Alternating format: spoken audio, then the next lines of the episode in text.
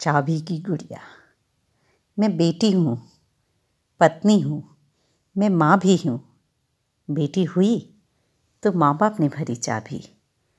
ज़ोर से ना हंसो, दरवाज़ों से मत झाँको, छोटे कपड़े मत पहनो, दुपट्टा सलीके से पहनो, फिर पत्नी बनी। चाबी कुछ और कसती गई।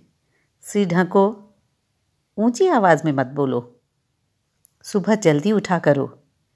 अरे, खाना भी नहीं बनाने आता। सीख लो। मुझे घूमना पसंद नहीं। कहीं नहीं जाना। अब मैं माँ हूँ, पर चाबी तो कस ही रही है। बच्चे बड़े हो गए हैं। इतने चटक रंग के कपड़े क्यों पहनती हो? मेकअप कम किया करो।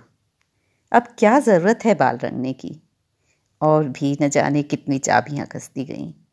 इतनी कसी कि अब तो आदत सी हो गई है। सबने कहा मत करो। मैं छोड़ती गई।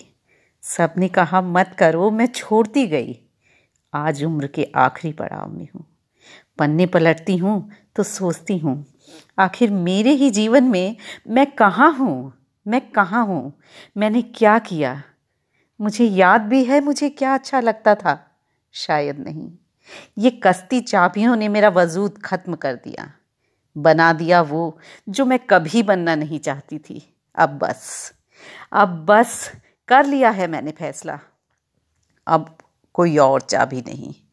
क्यों दी ये चाबियाँ मैंने सबको? अब मेरी चाबी मैं खुद बनूँगी, जब तक भी जीऊँगी। कुछ वक्त ही सही, अब मैं मैं बन के जीऊँगी। कुछ वक्त ही सही, अब मैं मैं बन के जीऊँगी।